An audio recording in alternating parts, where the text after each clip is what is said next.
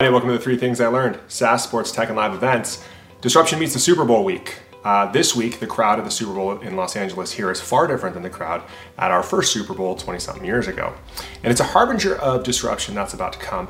Think of what Moneyball did to baseball and to how teams were built when Billy Beane and Paul DePodesta changed the way that industry worked.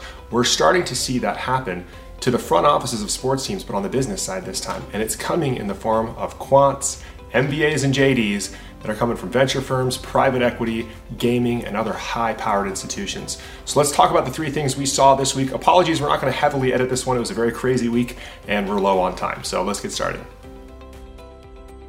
The fraternity of the front office will be over soon on the business side. Front offices are full of people who worked their way up and paid their dues by working as an intern, selling tickets, or the like. I was one of them. Now, what happens is a lot of those people like security and consistency. They looked at the people before them and said, hey, they spent X amount of time doing it, then they got their turn. Now it's my turn. The problem is some of them don't pay attention to the disruption that's happening in other industries and didn't keep up with the trends. They were more interested in buddying up with the people around them and creating this fraternity.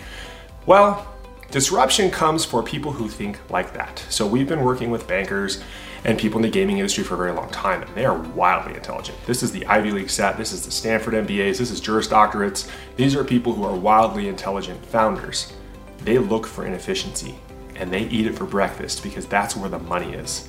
If they can find an efficiency that's only guarded by ego and somebody who doesn't understand the business beyond that, they're gonna go there quick.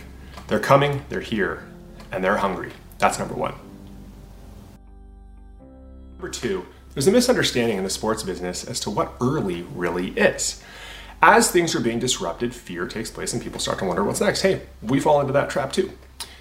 They start to look at things and they come to us and they say, I want to get involved in things that are early, like the secondary market or gaming or health and wellness tech.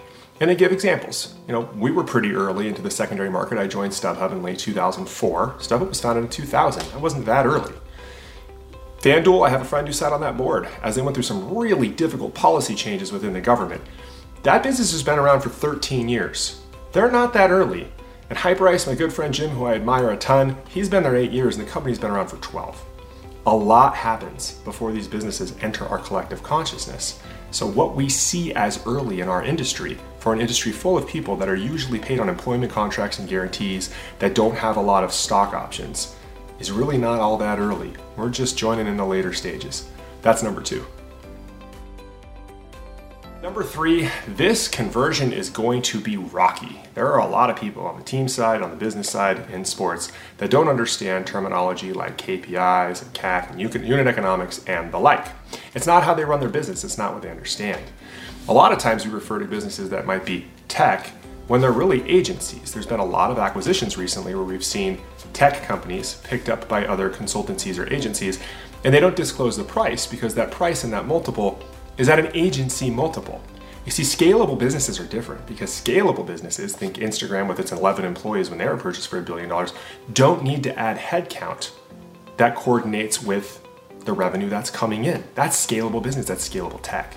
Sports is just now starting to understand this, and that's going to be difficult for them as they move forward. If you want a great example of it, read Michael Ovitz's book, where he talks about selling his first business as an agency and then moves into something with a much higher valuation. That's it for this week on The Three Things. We hope you enjoyed. Enjoy the Super Bowl, and we will see everybody next week.